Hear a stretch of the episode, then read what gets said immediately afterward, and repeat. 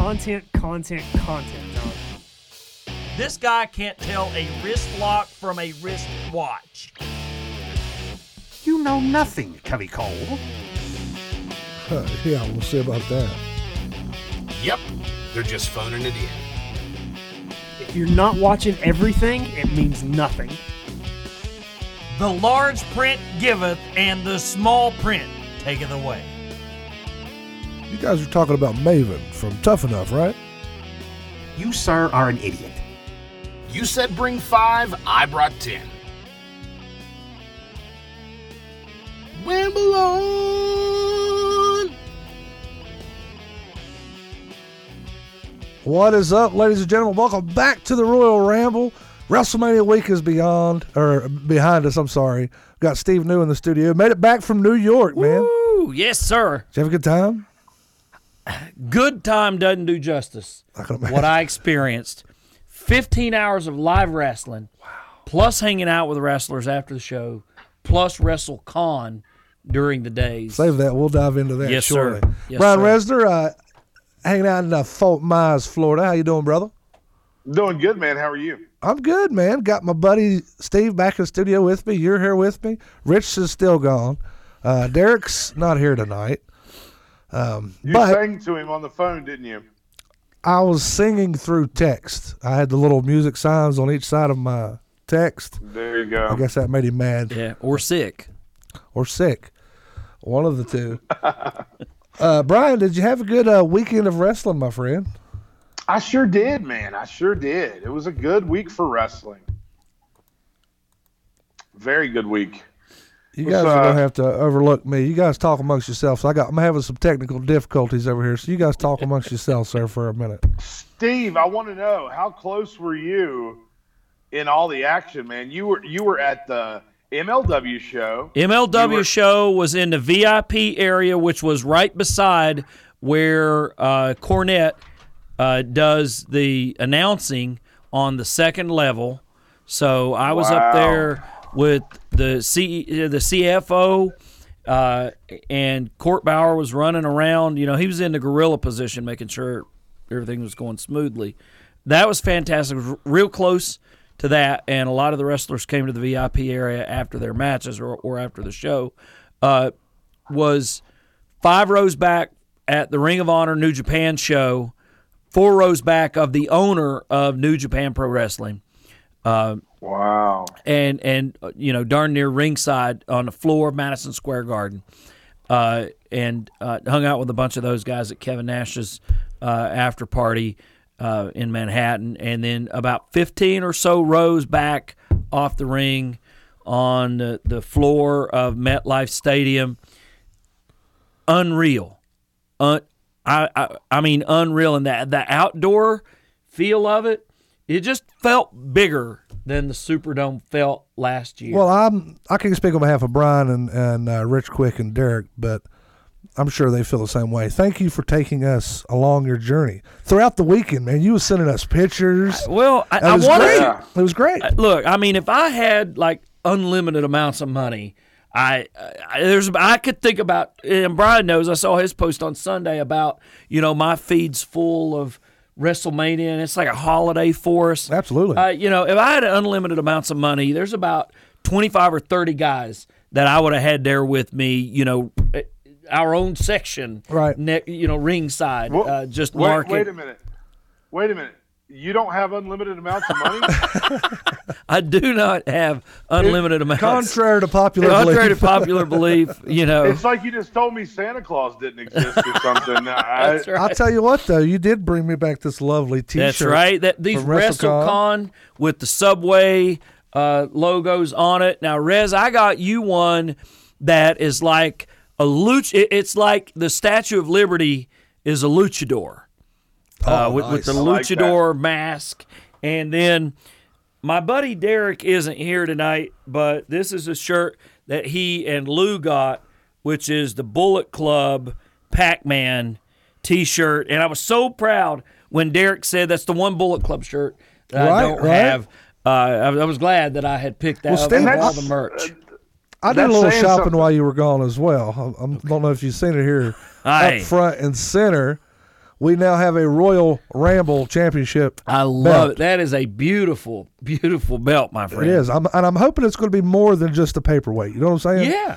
As a matter of fact, you know what we're going to do? We are going to have a trivia contest here in a few weeks. We're going to have the original Royal Ramble Rumble winner, last year's champion, Derek Jones, and then this year's champion, Richie Acevedo. And they are going to go head to head in two weeks right here on the Royal Ramble to determine who is going to be the first Royal Ramble champion. Man, it looks like Richie got busted up on that last trivia challenge. Yeah, well, he's coming ready to go. Is all I know.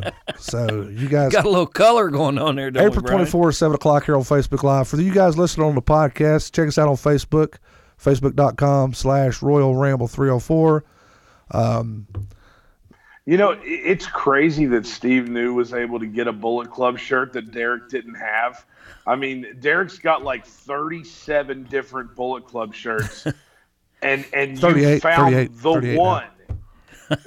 it's like it's like the holy grail of Bullet Club shirts there because he doesn't have it. It's And, unbelievable. and I'm telling you, WrestleCon, those guys just, you know this is my second one in a row. Those guys just keep upping their game. They, you know, they had a four hour long wrestling event with guys wrestling and three levels of con with booths, tables, uh, and that was on Saturday. They didn't do the Sunday brunch this year.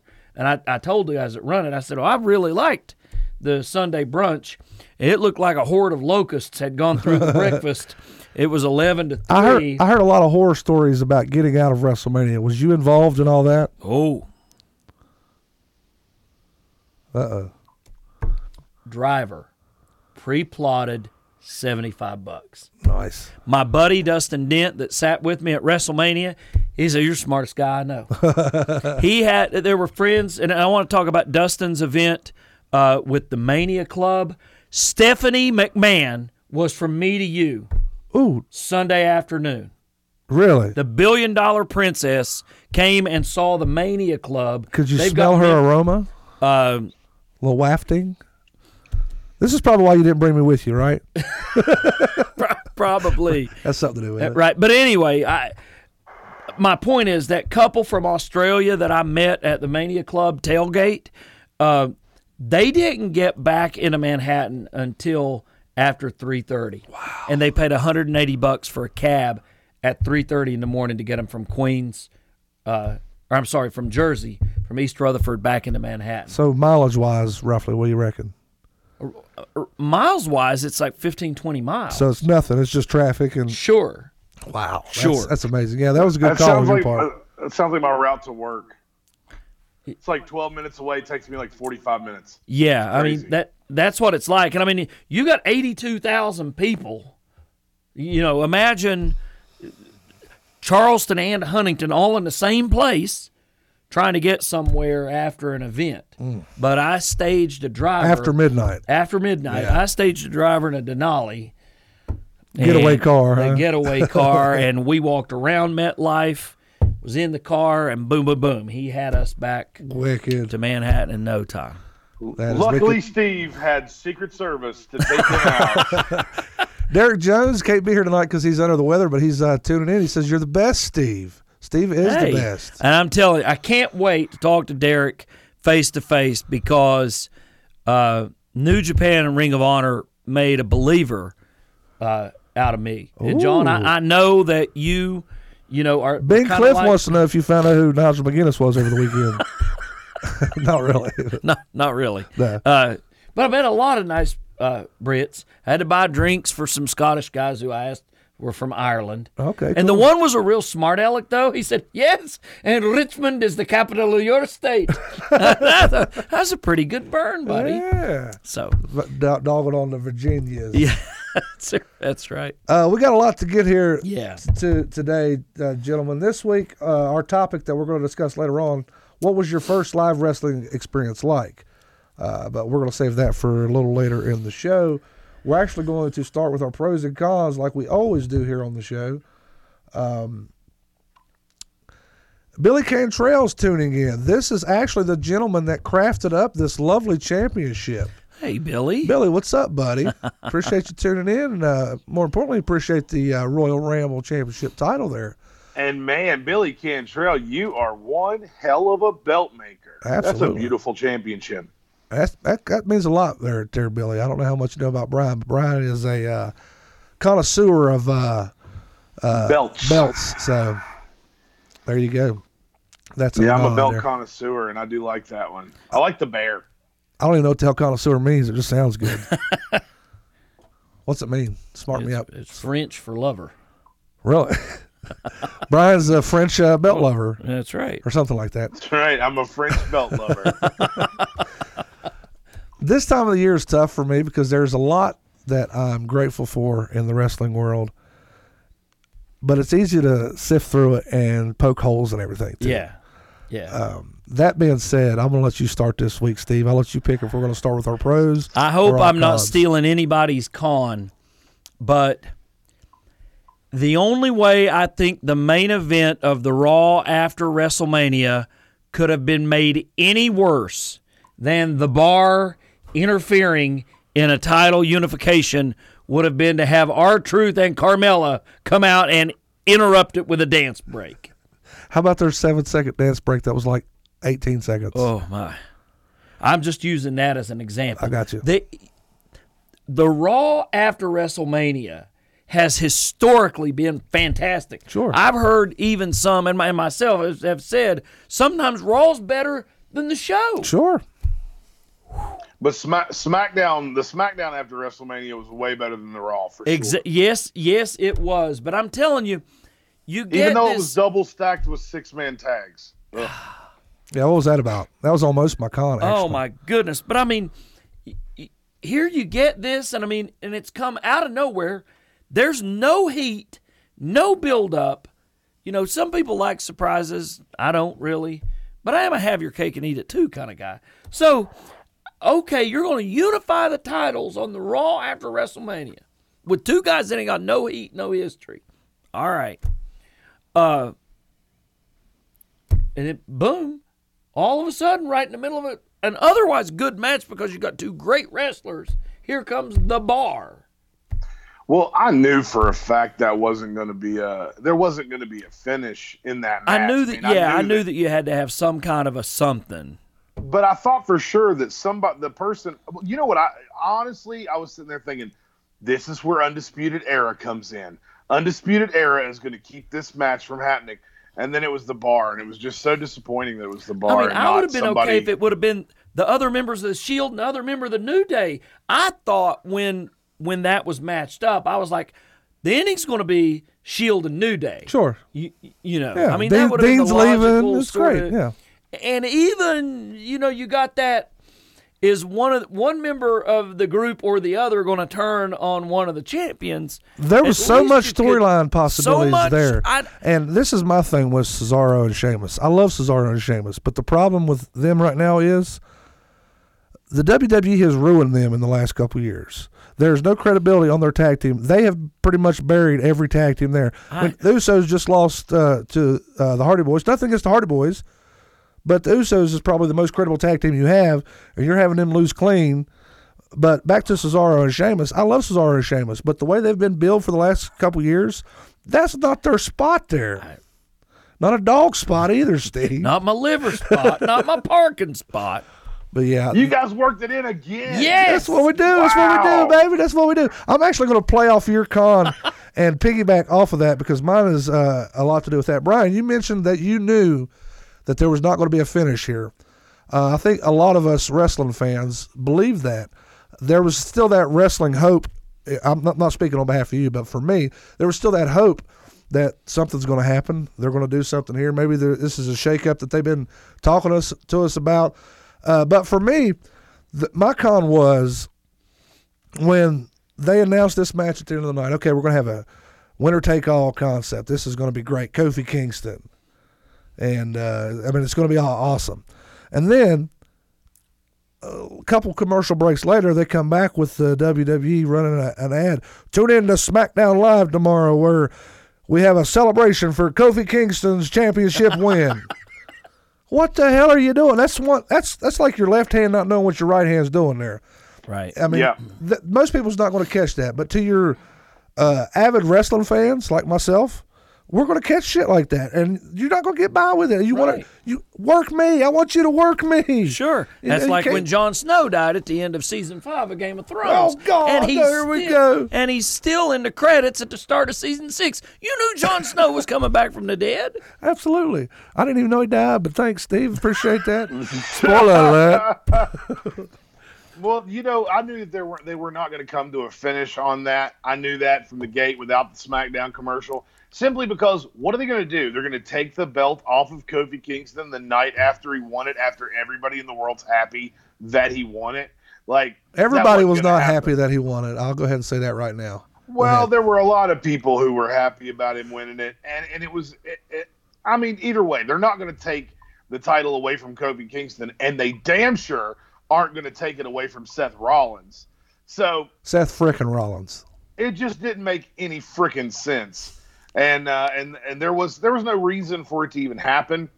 And if it was going to happen, it needed to be interrupted by somebody we haven't seen for a while, or somebody that was getting called up, or or some way in where it would be a surprise. I, I, I, There was a I, lot of I'm things totally like baffled that. by it because I can't for the life of me figure out why they would use the bar in that scenario. I have no idea. We got a call coming in. Let's see who we got on the Ramble line. Hey, what's up? You're on with the Royal Ramble. Who we got? Oh, you know who it is, John Covey Cole. Hey, what's up, buddy? How you doing? I'm doing good. You know I'm calling, right? Yeah, you gonna call and give me a hard time about Kofi? I know you is. Oh, yeah, you already know. Look here, man. Look, I'm all ears. WrestleMania, it, it, it was packed filled, but it's honestly, here's the funny thing. I'm not even talking about really WrestleMania. It's the NXT takeover that, like, blew my mind over the weekend. Out of the 24 takeovers that they have done, Takeover New York, I think, in my opinion, was the best takeover they possibly have done.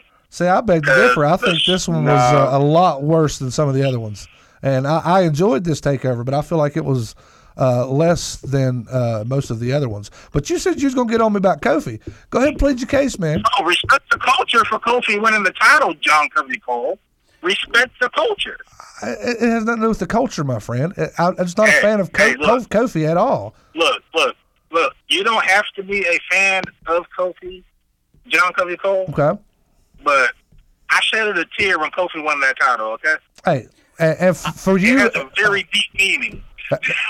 It did have a lot of deep meaning. I'm Sure, it you, did. MVP was at the MLW show. I seen that where he was tearing up. Yes, and then later on, you know, and I'll tell you, to people of color, Kofi's victory meant a lot. Okay, I can get behind that, and I can You know, respect I'm not that. saying that it's a cultural thing at all, but I'm. I saw a video of a little black kid, and and his dad posted a video, and when Kofi won that title, that little boy. he said, "I'm Kofi." Yeah, I said, seen "I'm that. Kofi." Yeah, I seen Dad. that. That's cool. And I'm telling, and it was real in the stadium. Yeah. You make no mistake about it that the people of color in that stadium that night, and I'm I'm not just talking black. I'm talking, you, you know, Every color. Islanders, Latinos, whatever it was, people of color. Kofi's victory mattered to people of color, uh, it, and and it wa- it was real and it was palpable. I mean, you could you could feel it. I'm I'm white as white can be, and Kofi's victory meant something to me. I- I and I'm mean, not saying was- I'm not excluding the Caucasians from the discussion. Uh, uh, Back to me doesn't pleading my case, lot. though, Lyndon. I, I'm I'm not a not a fan of Kofi Kingston. I understand what it meant, um, especially um, him being there so long. But I'm just not a fan of Kofi Kingston, and I, I'm hoping that he proves me wrong. I'm hoping that he maybe he turns heel and says, "Hey, I'm better than you," or maybe Big E turns on him and he shows me a little something more. But I'm, I'm just not a fan of Kofi. But I do respect and I understand the fact of why that victory meant so much to him and so many other people.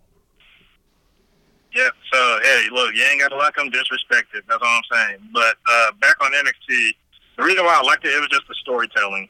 Because from the first match to the last match, the storytelling was awesome in each match. So Uh, but yeah, but altogether, it was a great WrestleMania weekend. I mean, honestly, the New Japan ROH show. Yeah. If D Jones was there, he already knows what I would be feeling. What he was feeling. Like that show could not have been any better. It was it was a good one. While while you're on the line, you- what's your con of the weekend, my friend? My con, oh uh, man, uh, my con is really, uh, I would think the Raw after Mania. Yeah, yeah, we just talked It about just that. That wasn't was- good. Yeah. Like it really wasn't good. I, Uh, I mean, and I, he's so right about that. That it- you know it, and and you could tell because you've got, you know, it's at, at the Barclays Center, so you've got like eighteen or twenty thousand smart marks that are just dying, you know, to to be a part of the crowd. They've got signs, you know, they're they want to be vocal. Sure. I mean, y you know, the, the the Raw after WrestleMania a few years ago got Fandango over. Do you remember the? I, I know I remember the, the first uh, real big Raw after WrestleMania, 2002. Brock Lesnar shows up. See, I disagree. Oh, You think there was one before that one? I think I, I know That's that's the first one that stands I out in know my there mind. was, and I'm going to prove it to you. Okay, I like The, facts. the Raw after WrestleMania in 1998. Do you know what's significant about that? that was after, that was when DX was formed, wasn't it? Negative. The new DX. The new DX, yes, Yes. but the significance of it is this. That was the first time in 83 weeks that Raw beat Nitro in the TV ratings.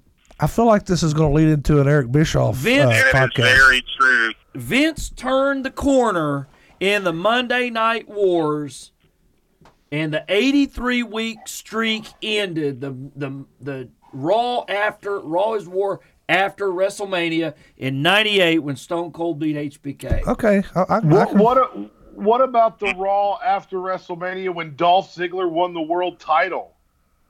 that was That a was good a great one. That was a good one. That was a great one. Russ That- Lesnar, you read my freaking mind, bro.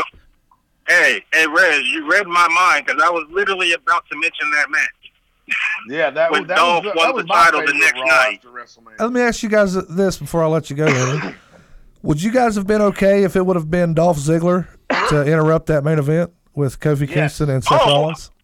Yes, If Haven't Dolph seen Ziggler Dolph in interrupted it, that would have been fine. But you haven't seen Dolph around, though. That's, That's, the that's thing. exactly. Dolph hasn't been around. I think I think we're going to see Dolph in AEW. I, I do too. All right, Lennon, we appreciate the call, brother. Ramble on, man. Oh, anytime, buddy. Get good. See you, buddy. Uh, yeah, uh, Dolph Ziggler would have been fun right there. I mean, that would have been a whole different dynamic, and that could have possibly have been my pro this week. You know what I mean? That would Oh, have been for great. sure. Uh, John, Yeah, man. we have some watchers who want to know whether Blue Chew uh, erectile dysfunction sponsors this fine program. Well, um, they do not sponsor No, this We're program, rock hard without chewing. uh, but I will say this. That's right. I will right. say this. This is all natural. I'm like I'm like the hacksaw Butch Reed. I'm a natural man, baby. I will say this: they're not sponsored, uh, or we do not sponsor them here on the Royal Ramble. But Conrad Thompson finally talked me into ordering some of this uh, substance uh, a month ago. Uh, It's all right. It's all right. Okay. We can get my wife down here and we talk to her if y'all want to. I mean, but Man, John, you, you have an issue. Full bud? disclosure with John no Covey issues. Cole, ladies. no, and no issues. I'm just wanted to try it. Why not? You know, it's five dollars. See what happens. They're not going to drug test me for blue chew. You know what I mean? Nice. Hey, uh, Brian, what's your con of the weekend or the last week, buddy? My con of the week came out of a freaking box on Raw. it looked like the You mean the Muppet? gobbledygooker. And I don't I don't understand why they feel like Bray needs to be repackaged with a freaking puppet. It, it took everything in me not to, to drop an F bomb right there. But to to give us a puppet coming out of a box that looks like the gobbledygooker, like did was was Vince hooking up with JoJo when Bray hooked up with her, and now he wants to punish Bray, or, or what's going on there? Like I don't understand. It looked what like the deal Mr. is. Socko and T- uh, Santino's Cobra mated, and that's its offspring in that I box. thought I thought it was an advertisement for the uh, TV sitcom uh, Dinosaurs from back in the nineties coming back. I was like, "What is this?" And I was like, "Oh, that was part of the show. What what the hell's going Yeah, on here?" and you could clearly hear the laugh of Bray Wyatt in the background, and that's that's terrible. This is It- like I don't even know what they're doing, and I don't even care. Awful. Like why why is the gobbledygooker? part He's of this another one. Him and his brother need to go to freaking AEW. And I think I said this a few weeks ago. Whose brother? Bray and Bray, Bray and Bo. and Bo, and Curtis Axel, and get your real name back. You know, you're Hennig. That name is royalty. Sure. In this business, take your name back, Curtis Axel, and you go to AEW. Cody should build that company. Oh, the cons. And I'm going to talk about them in just a moment. They should build that company off of these second and third generation wrestlers. That's it's in their DNA. I'm sorry, Brian. I didn't mean to jump in on your No, no, I I'm with you, and I was pretty much done. I mean, it's just the gobbledy freaking gooker. That's what it looked like. There was There's a no- sock I puppet mean, gobbledygooker. Hey, Brian, Tim Brian Cro- is 100% correct. Tim Cross here on Facebook. He says, uh, "Why are we so mad about a buzzard?" Tell him why you're so mad about a buzzard, Brian. Was it a buzzard? I think Is that what I was looking at? Did you follow So it? now, A puppet. You know, you know what else it reminded me of, and I, I there's a lot of people that weren't watching wrestling at this time. It seems like the uh, the the revolutionary time to stop watching wrestling was like around 92, 93. Yeah. But in the W in the WWE in 1993, I believe, Paul Ellering had a dummy. Does anybody remember that? yeah. Yeah, you do? Okay, great. It, he had a, a ventriloquist dummy that he used to bring out to the ring. That it reminded me of that and the gobbledygook. In about 93, I, I was a junior in college, and I just I gave up on wrestling for a couple of years. I, I really did. Uh, you know, between that and the stuff that Kevin Sullivan was doing in WCW, I would tune in occasionally. Sullivan. and I couldn't even I couldn't even stomach like the mummy that humped that guy. The from the rear- yet the Yeti. the Yeti, yeah. the- I, I I couldn't even stomach it. I, I love the Dungeon of Doom when I was a kid. I was like 11 or 12 years old in that at that time. Well, had I was- been not you know not twenty three or twenty four years old, I if I'd have been eleven or twelve instead of twenty three or twenty four, I'd have probably liked it too. What you guys think? Maybe yeah, I was I was deep in. You guys think maybe this buzzard is uh, uh, Sister Abigail coming to? Reincarnate. Yeah. I really hope. I just really want Bray Wyatt to be taken seriously. That's my problem, Tim. Is I want Bray Wyatt to be taken seriously. I want it to feel like the Undertaker, and I want it to be. I want it to be a serious thing, and I want it to to actually strike fear in the hearts of little children, and that is not going to do it. It's just that that's a stupid, stupid thing. This is not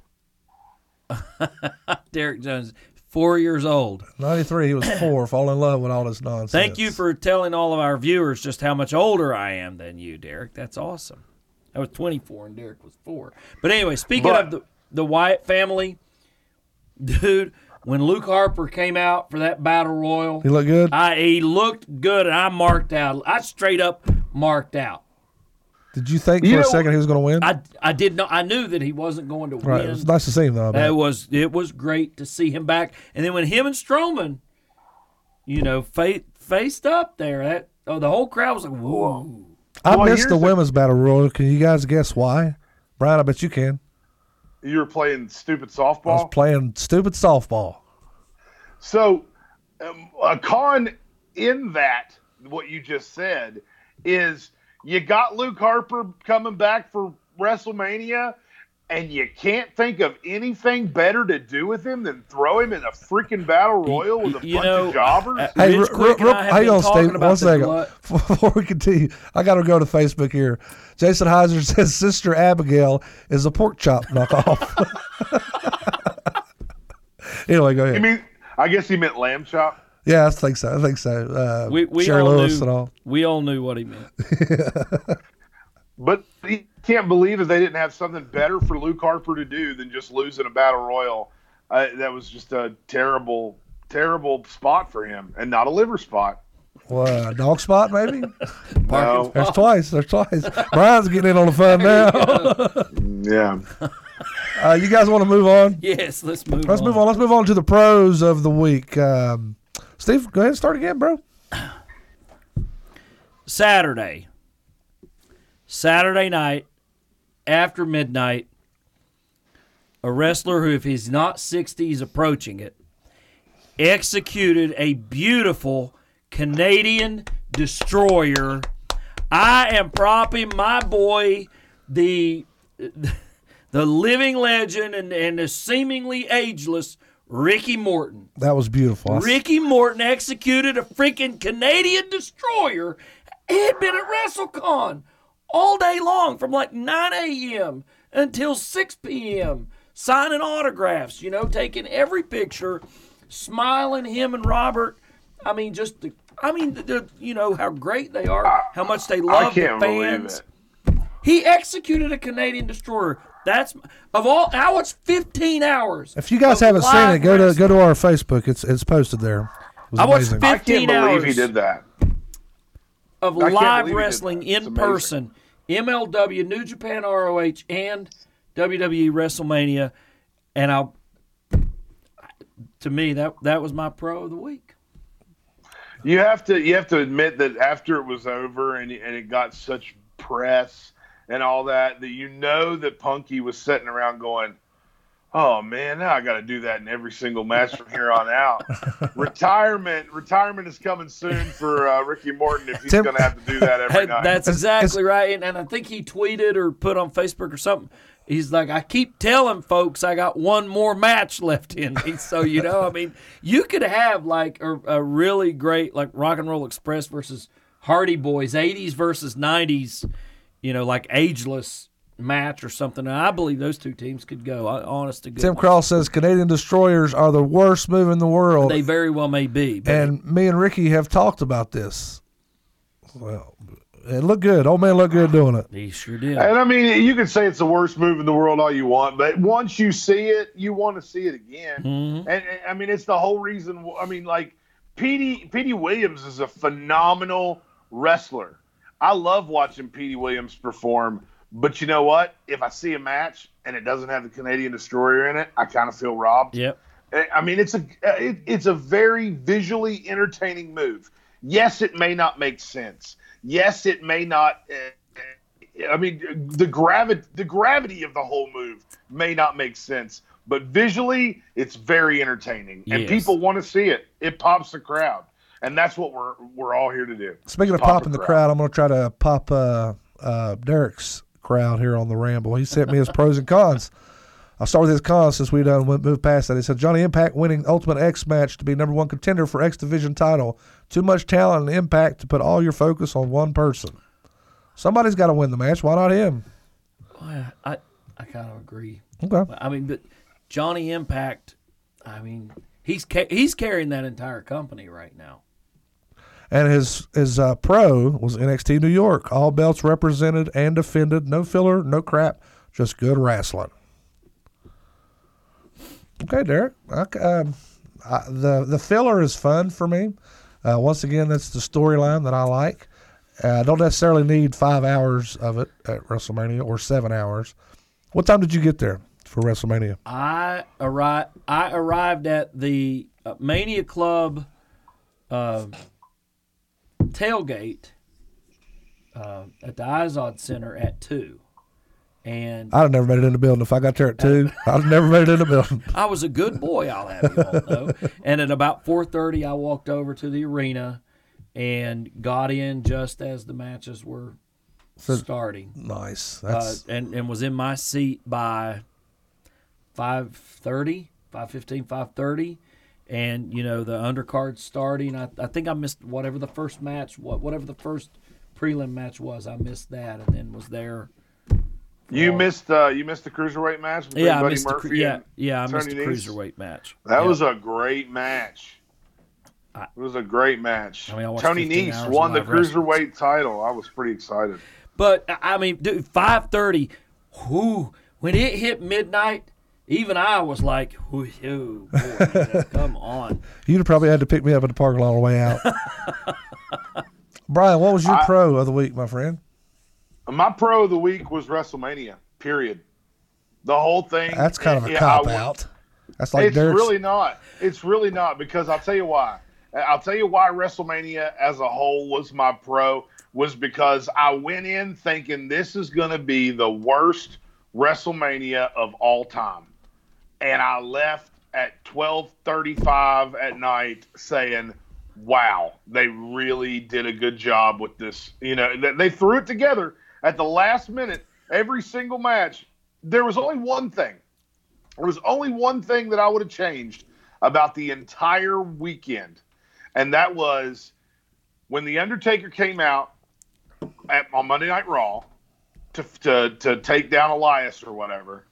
I wish that would have happened at WrestleMania.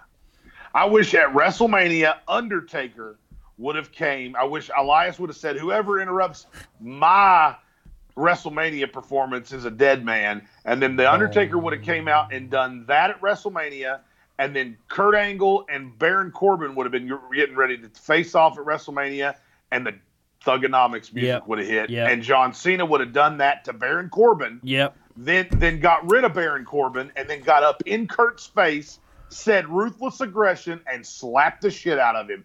That is what I would have done if Yep. I would have been in the position. That's Yep. the only thing I would have changed because everything else was great and and I I love John Cena's thing that he did. What he did was awesome. But I just wish he would have done it with Kurt Angle and Baron Corbin, and I wish we would have had Undertaker at WrestleMania. In Both that of role those for would have been awesome WrestleMania moments. Absolutely. I, I mean, and Brian, I couldn't agree with you more. You know, being there, I didn't know how I was going to take seven hours of wrestling. You know, I I really didn't. But honest to goodness, it, it went by very fast. nice and smooth, was it? Yeah, it it was smooth. How many bathroom breaks did you uh, try? I, I I did two bathroom breaks and one concession stand break because I hadn't had any dinner. Now I'm curious as to when you took those breaks. Uh, Do you remember? I missed the concession stand break was Braun Strowman or uh, was Samoa Joe versus Rey Mysterio. Man, didn't last long. quick. That was- quick. well, well, I think everybody else kind of watch wanted to watch Joe, you know, or, or whatever, and so I was like, I'm going to duck out. But um, the the men's the last half of the men's battle royal, that was my first bathroom break. Uh, I can't remember what the other one. It might have been. Were the Usos in a four way tag? I think so. There were so many freaking matches. It was the remember. Usos tag match. Uh, Samoa Joe and Rey Mysterio was was the food break, and the last half of the men's battle royal. I went out three times. Um, Good times to go out. yeah, yeah. So I- I, when- everything when else went to I, I saw and I witnessed. When I went to WrestleMania, I only left my seat one time, and that was when Pitbull and Flo Rida came out, and it was it was time for for hot dogs. Yeah, yeah. well, there was no And- way I was missing Joan Jett though. yeah, no way. By forty years, that woman hadn't aged in forty years. She's like Ricky Morton. She is like Ricky Morton. They're ageless. I would have liked to have seen her do the Canadian Destroyer to Ronda. That'd be great. It would. It would have indeed. All right, you guys ready to hear my pro? If Derek was here, he'd be proud of me. I was on the fence where I was going to do with, with my pro, but I'm going to go in the opposite direction. Uh, I'm going. My pro of the week was the War Raiders versus Aleister Black and Ricochet. I don't know if you've seen that match. It was a great I match. did. Great match. It was phenomenal. Aleister Black and Ricochet versus the War Raiders and NXT Ah, Takeover. Oh, I did it was not see that. amazing. It was amazing. I watched it four times. It was so good. that match Like, or the whole that- show? the, that match, just that match, four times. It was I good. loved it. Such a good, such a good match. Tell me this, John Covey Cole, the uh, the the move where it was sort of like the heart attack, except for he did a springboard off the ropes. Oh my god! That was like the heart attack mixed with the uh, with the with the uh, doomsday device, without even coming off the top rope. It was oh man, that was such a it was such textbook tag team wrestling. Loved it. That's why I, I enjoyed that because it is like you said, textbook tag team wrestling. On Raw and SmackDown, it seems far too often they're just going through the motions. Over on NXT, they they get it. That's how you're supposed to have a tag team match. I mean, Yeah, whoever is booking the tag team division in NXT Brilliant. uh, is, is a whole lot better than whoever is booking tag team wrestling, be it men's or women's, in uh, on Raw or SmackDown. my pro was I- almost. I think that's uh, Triple H and Steven Regal. Well, they're doing a great job for sure. My pro was almost uh, DX's uh, Hall of Fame speech. Have you That seen it yet? good. It was, I- it was I great. have not. It was hilarious. I ain't gonna spoil it for you, but it was All right. hilarious. All right. there were some jabs good. thrown Can, and can I comment on that for just a moment? sure. Triple H can say what he wants to, but Vince McMahon's net worth is three point two million dollars. Mr. Khan's or three point two billion with a B. Mr. Point four. Now I'm from Gilbert, but I know that six point four is twice three point two. So Trips can say whatever he wants to about Vince buying Khan. Vince ain't buying Khan uh, and putting that company out of business. So I'm not saying WWE is scared of AEW.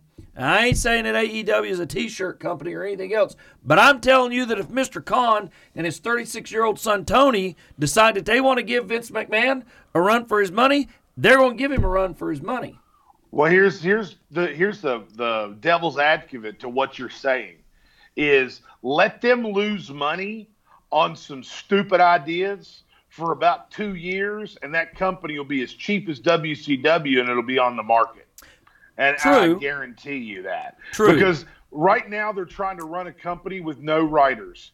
Good luck going up against Vince McMahon with no writers. Well, what do you think mean? We've been Well, bitching now, about Vince McMahon's how writing you- for how long? How do you know who their riders are? They don't have writers. They don't believe in writers. Well, there you go. Uh, all right. Well, And- if that's the case, they will fold like a cheap suit. Because the problem with WWE right now, you mentioned his name last last week or two weeks ago, Freddie Prinz Jr. They need Freddie Prinz or they need somebody writing this stuff because whoever's writing Raw and SmackDown right now, it's a steaming pile of crap. For the record, I love cheap soup. Tomato soup, chicken noodle soup, don't matter. I'll eat it all. Well, what I'm saying is the WWE's writers may be crap, but at least there are writers which Right. create structure. Without structure, you're going to let a bunch of wrestlers write their own stories. Good luck with that. There's, Dude, dude, I'm, I'm not going to go into this right now, but it's not that cut and dry, Brian. It, it really isn't because if you think about it, I think that Russo takes a lot of credit.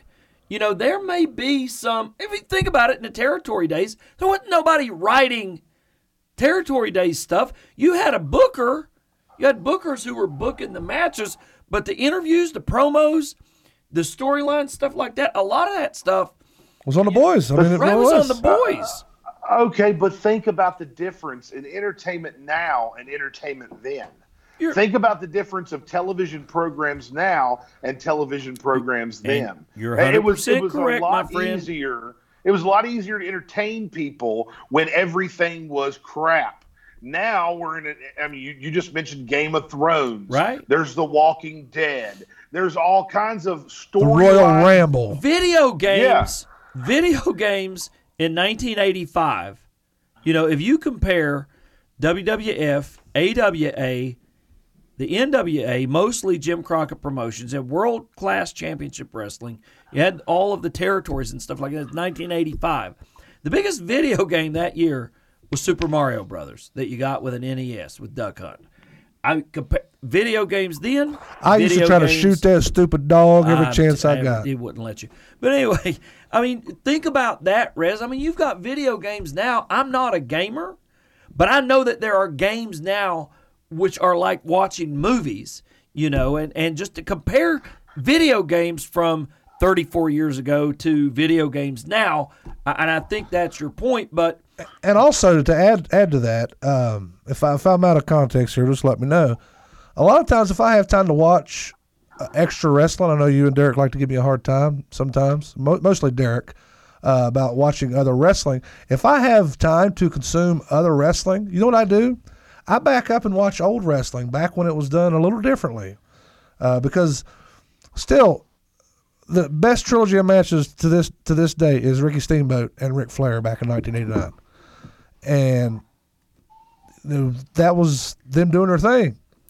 And like I said, I'm not as uh, an intellectual as Steve is. I can't explain it quite how he's trying to. And you're you're another one, Brian. That's a very good speaker. That's why I wanted you guys on my show here.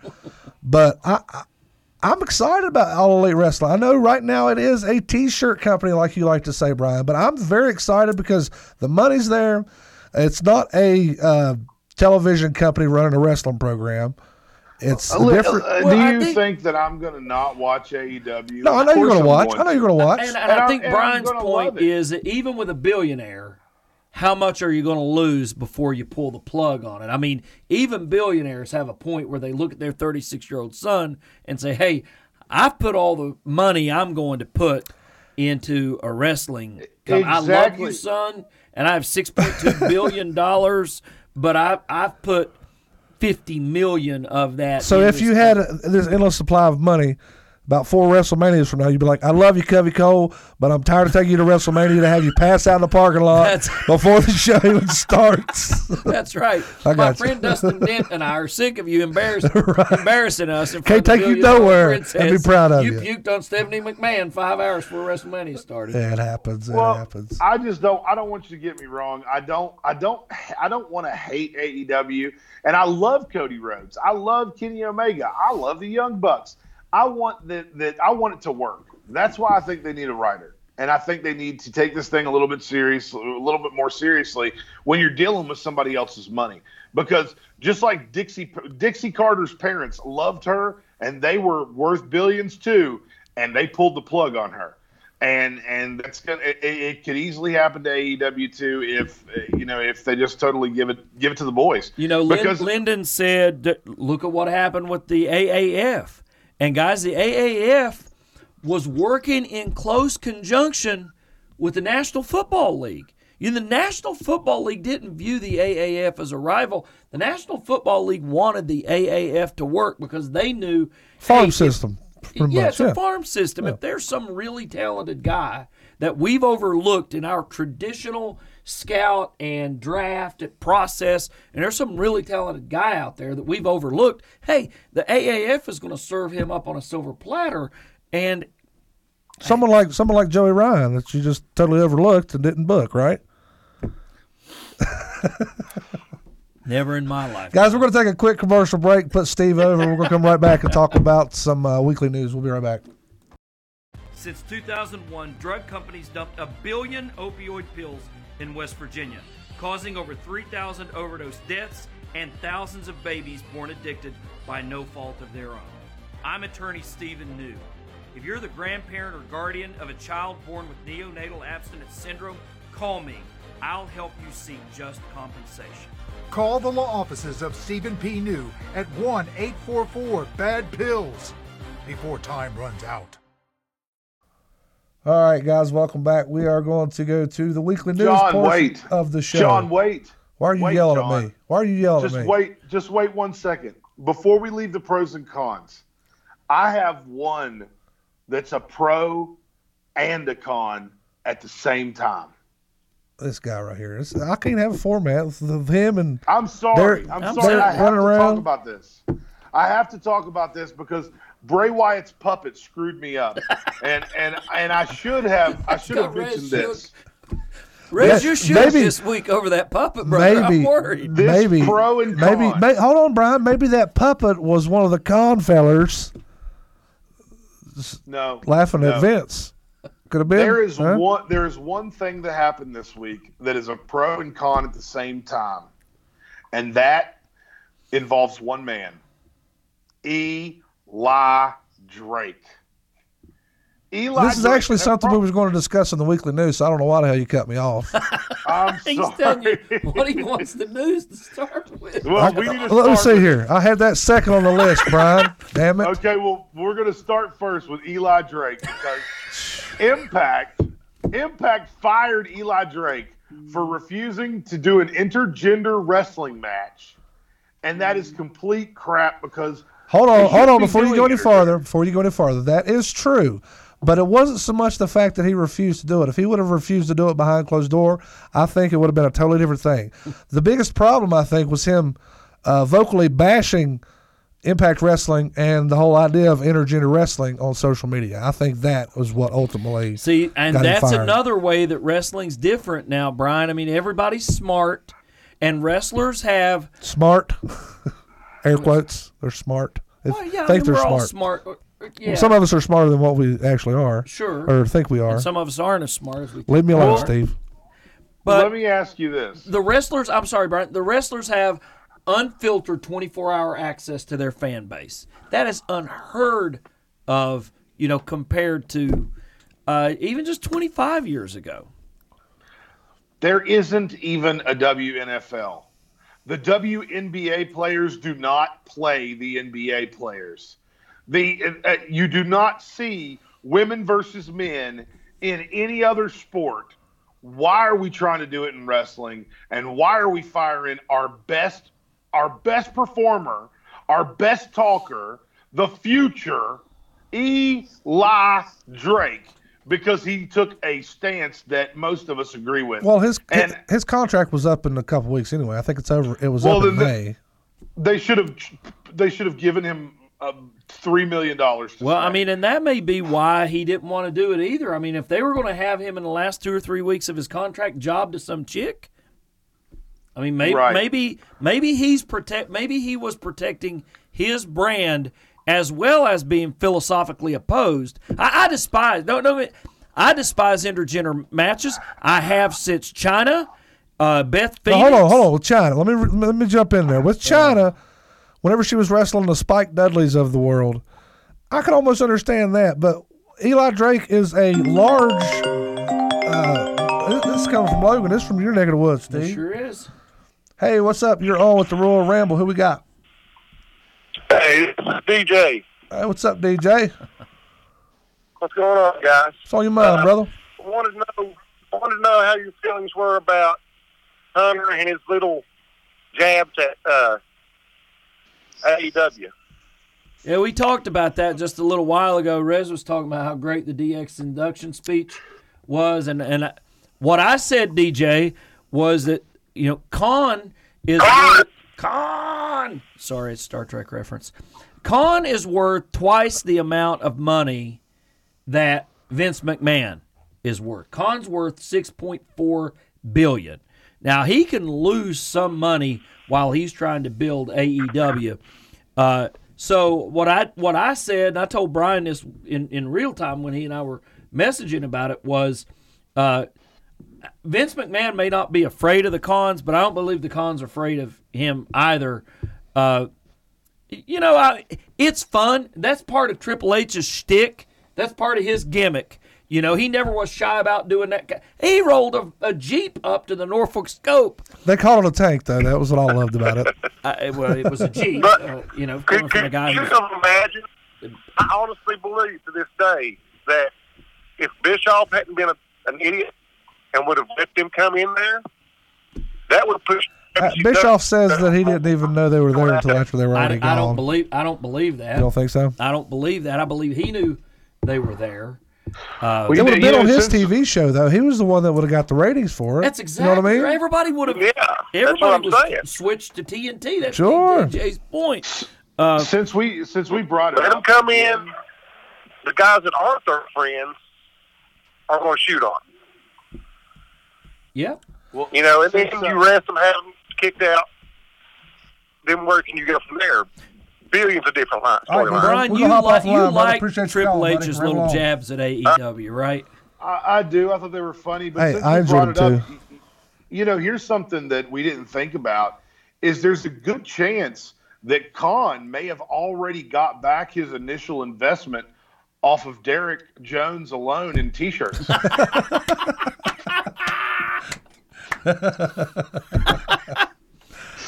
I- will tell you, there are some WWE fans though who do not like AEW, and every time I'm a AEW diehard uh, WWE fan, but I, it, uh, the way I look at it, do I think AEW is going to compete with the WWE?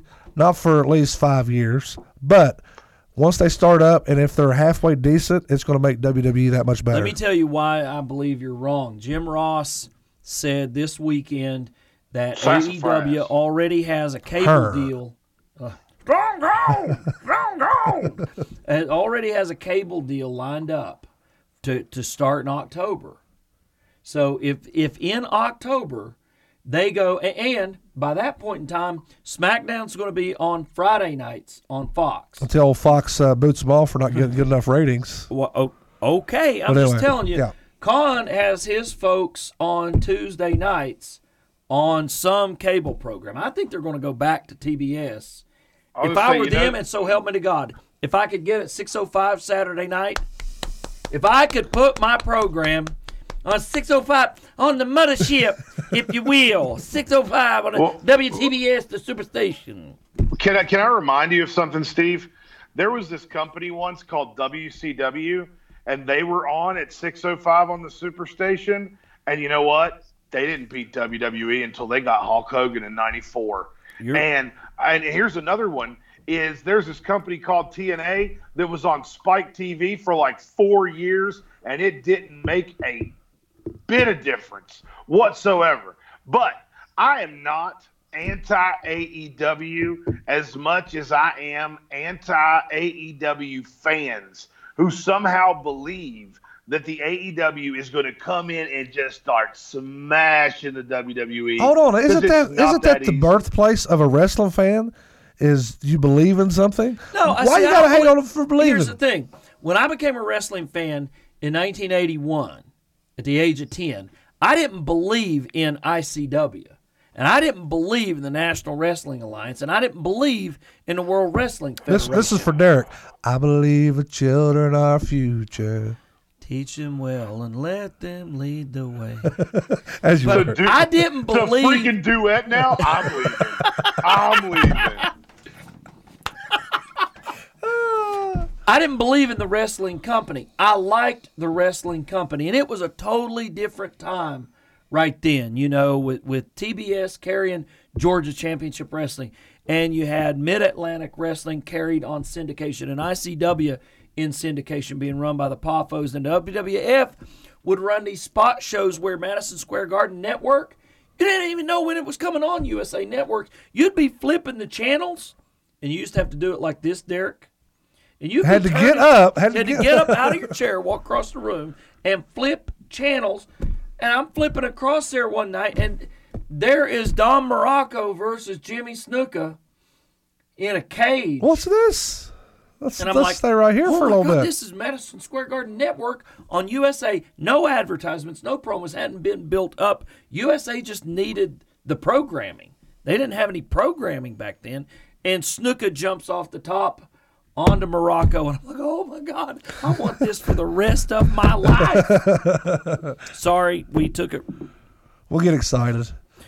We'll get took it sideways, guys. I'm Uh, is there that. anything else you want to say about the whole Eli Drake situation before we move on, Brian? Just that it was also a pro in the fact that we may see Eli Drake actually go somewhere like AEW or New Japan Wrestling. Actually, if AEW signs Eli Drake, I'm, I'm going to buy all their shirts. I actually read that Impact is looking to pursue a breach of contract claim against Drake for vocally bashing Intergender Wrestling and Impact's involvement. Well, Good uh, luck with that. you know probably what? ain't got a pot to piss in or a window to throw it out of. You'll take a ring apron from him or something. I'm going to sell this at the pawn shop. That's right. Uh, Torrie Wilson's father passed away last week during WrestleMania week. Um, she mentions it at uh, her Hall of Fame speech, which was great. Uh, if you haven't watched it yet, please I- find I- some time I'm to check it going out. to. Man, Um, I fast forwarded through hers. I should watch it, huh? It was funny. It was funny. She mentioned that uh, uh, a lot of the, the fans watching her, accept her speech, uh, was actually she was actually part of their puberty growing up. It was hilarious. I laughed. I was like, oh yeah. You know, she got her start with David Flair, if you remember. Yeah. She- I mean, she broke in when David Flair broke. She don't even look like the same chick anymore. She's had so much work done, and Man, But gotta man, tell- Stacy Keibler, she looked like a billion dollars. yes, she did. that was a nice surprise. I, there were a lot of. Uh, th- there was a section of WrestleCon that was all chicks. Oh yeah. Some of them are holding up well. Francine, the queen of extreme, honest to goodness, hasn't aged a day. Really? Has not aged a day. That woman is ageless, timeless. She's beautiful. She's nice. Uh, She's drinking that Ricky Morton juice. Uh, She is. Hey, easy. uh, but uh, some of the gals Not so good. not not hold the tanning bed and plastic surgery hasn't been good to some of the gals. Well, but give us a name. Give us some names here. I no, want to know I'm, who's I'm falling not. Go. I'm not going to go there. I'm just going They're to say not listening, Steve. They're not listening. I Just don't go want to ahead. bash anybody. Just drop a name. Who's falling apart? I wouldn't John say falling Cole. apart, but and- and- no, no, because by and large, I mean, come on. by and large, by and large, I, they are really they are really sweet. Ma- ma- I'm just saying to Daphne. I didn't ask you what they taste like. I want to know what they look like. Yeah, All right, Daphne is let's a, move on, gentlemen. Daphne's a sweet chick. Speaking of uh, former uh, re- uh, women wrestlers, Barbie Blank, aka Kelly Kelly, is dating country music superstar Cole Swindell. Does that do anything for you? Does it excite you, or I, I don't Who care. the hell is Cole Swindell? I don't know? He's he's a thing. My, Uh, my, my daughter. like a Is- is NASCAR driver instead of a country music singer, but I Is, don't is he that country guy who shot himself in the face in the music video? I hadn't heard of him either. Wow, that's kind of cool. I, I, I, I hadn't heard of that. Kelly Kelly was there this weekend at WrestleCon. Absolutely gorgeous, very I- nice. She was one of my I'm pretty- favorites. I'm pretty sure that was a. Tra- I'm pretty sure that was a tragedy, John. Not very cool. But uh, but yeah, I didn't know him either. Well, I'm saying it's very cool that they would touch base on that in a in a in a music video. Next, Uh, Billy Graham tells Kofi Kingston to take No. some steroids and gain about 50 pounds of muscle. Mm. Did you guys hear about that? No. Tells who? Kofi. Kofi Kingston. He needs to gain about 50 pounds Oh. of muscle. I heard fans this weekend say to Harry Smith, Davy Boy's son, Brian Pillman Jr., Bully Ray, and James Storm, I'm on the juice. As if it was supposed to impress legitimate professional wrestlers that some guy from Jersey or some guy from Texas or some guy from Florida was on the ju- and you could tell they were jacked up. Sure. But when they walked off, you know, Harry's like, they not know my dad, you know, and and what he's like, that stuff's tragic. He's like, "Uh, do they not even know our stories? And people tell Pillman the same stuff, like, oh, I loved your dad, man. He was crazy. And Pillman Jr.'s like, Thanks. yeah, I know. I wish he was still around. right, right. Uh, you know, so it's moments like that, like at two o'clock in the morning in the bar, where uh, these guys, I, they're real people, you know, and the the stuff that idiots out there think is cool, Speaking of idiots, like being roided up, superstar Billy Graham. You know, I mean, yeah, you had a little bit of a comeback. I mean, wrestling wise, I love superstar Billy Graham, and a lot of people stole superstar Billy Graham's stuff. Hulk Hogan, is a straight, Steiner. Hulk Hogan is a straight up ripoff of uh, superstar Billy Graham. Dusty Rhodes, Jesse Ventura. Jesse Ventura. Dusty Rhodes learned to talk. A lot of that rhythm and the way he talked and all of that, he he would tell you and shoot videos. He stole that from superstar Billy Graham. Oh, I heard that. But then he, you know, he did roids and he testified against Vince in the steroid trial, and you know it ravaged his. Speaking body. of someone else that's on that was on drugs or probably on drugs, this jackass that tackled Bret Hart. Uh, I didn't want to spend too much time here because it's been all over the place, and everybody and their brothers had their say about it. I don't know what there what more there is to say about it. The guy jumped in the ring, tackled Bret, and got his ass kicked. That's bottom I line. mean, it made mainstream news. I mean, like people that don't even follow wrestling, it was getting reported on, you know, everywhere from. But I'll tell you what was brilliant. I don't know if it was done, if it was decided on after this happened, or if it was already written this way. But when uh, uh, Big Cass and Enzo Amore jumped the rail at the New Japan Ring of Honor show, it had people in the wrestling community out in the internet. "Well, Was that was that real too? It wasn't just in the wrestling community. No. I was about 25 feet away from where that happened. Uh, I think it was a work because I think if it wasn't a work, the owner of New Japan would have reacted differently. Was he kinda And chilled out, was he? He was kind of chilled out. Now, Ah. Bully was selling it. Bully Ray was absolutely selling it. But the funny thing was, you guys were messaging me about this stuff at the Hall of Fame. Some guy got a live update on his phone that Bret Hart had been attacked. It tells everybody in our section, and we're all like, "What? What's going? What's going on?" I think I messaged one of you guys. It was Yeah. like, "What's happening at the Hall of Fame?" Daggone! If no time after that, Enzo and Big Cass jumped the rail. See, that's the why I'm wondering if it was decided on the fly. Hey, we need to do this. We need to strike they, they while may the kettle's have, hot. if they did that if bully made that decision on the fly or somebody that was it was brilliance on on whoever did it because the whole oh. place exploded I got to call Tim Cross back. He just tried to call and I missed him. Let's see Wait, what's going on. wait. Something I something I gotta say really quick about the Bret Hart thing is I didn't watch it live on the network, but I was amazed at how Hello? they edited that. Out. Hey, Tim, out. hang on one second, brother. All right. Go ahead, Brian. I said uh, I, I said I was amazed how they edited that out of the Bret Hart speech. I don't know if you guys watched it live and it happened live on the network or not, but I know if you watched it back, they edited it out perfect. The Really? only thing that, that changed was his hair. yeah It was like all of a sudden his hair was messed up, and you were yeah like, he huh. had a All right, what's up, Tim? How you doing, brother? How we doing? How we doing? Pretty good, man. Sorry I missed Hey, your call, Tim. brother. Oh, it's fine. I understand you were rambling. All right, you get it. What's, what's up, man? That's what we do. I just have to say, Steve, you were on a roll tonight. hey i'm still Yeah. hyped up from 15 hours of live pro wrestling in three days brother i'm telling you Oh, you are? You were hyped up? i'm still hyped up Hey, if you want to take I- another road trip this weekend, I'll go ahead and put it over since Tim, Tim's on the line. There's some uh, pretty awesome uh, couple days worth of wrestling going on this weekend in Cleveland, Ohio. Just saying. Yeah, I hear that. I hear there's uh, some asshole doing some crazy show.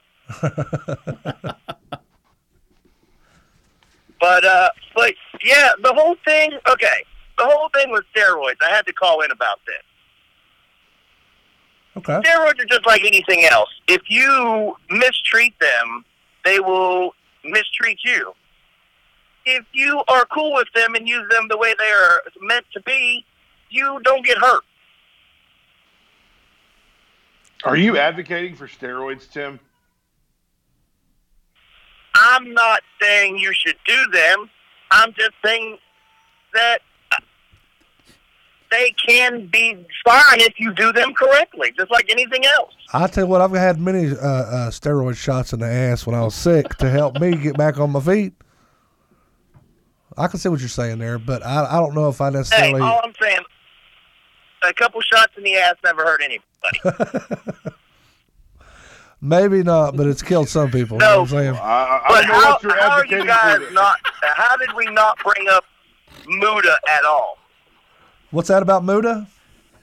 How do you not bring up Muta at all? He was in the battle royal. We had Muta versus Liger at one point this weekend, at literally in America, and no one Tim, talked about it. Tim, that. I love you, dog, but do you have any idea how much wrestling was on this past week? There's no way we could get to all of it, bro.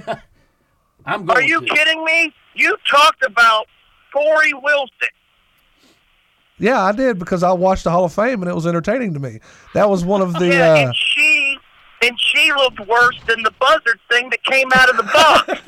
so what are you talking about? When you got Muta and Liger in the same ring at the same time in America, and we going to talk about uh, uh, Torrie Wilson?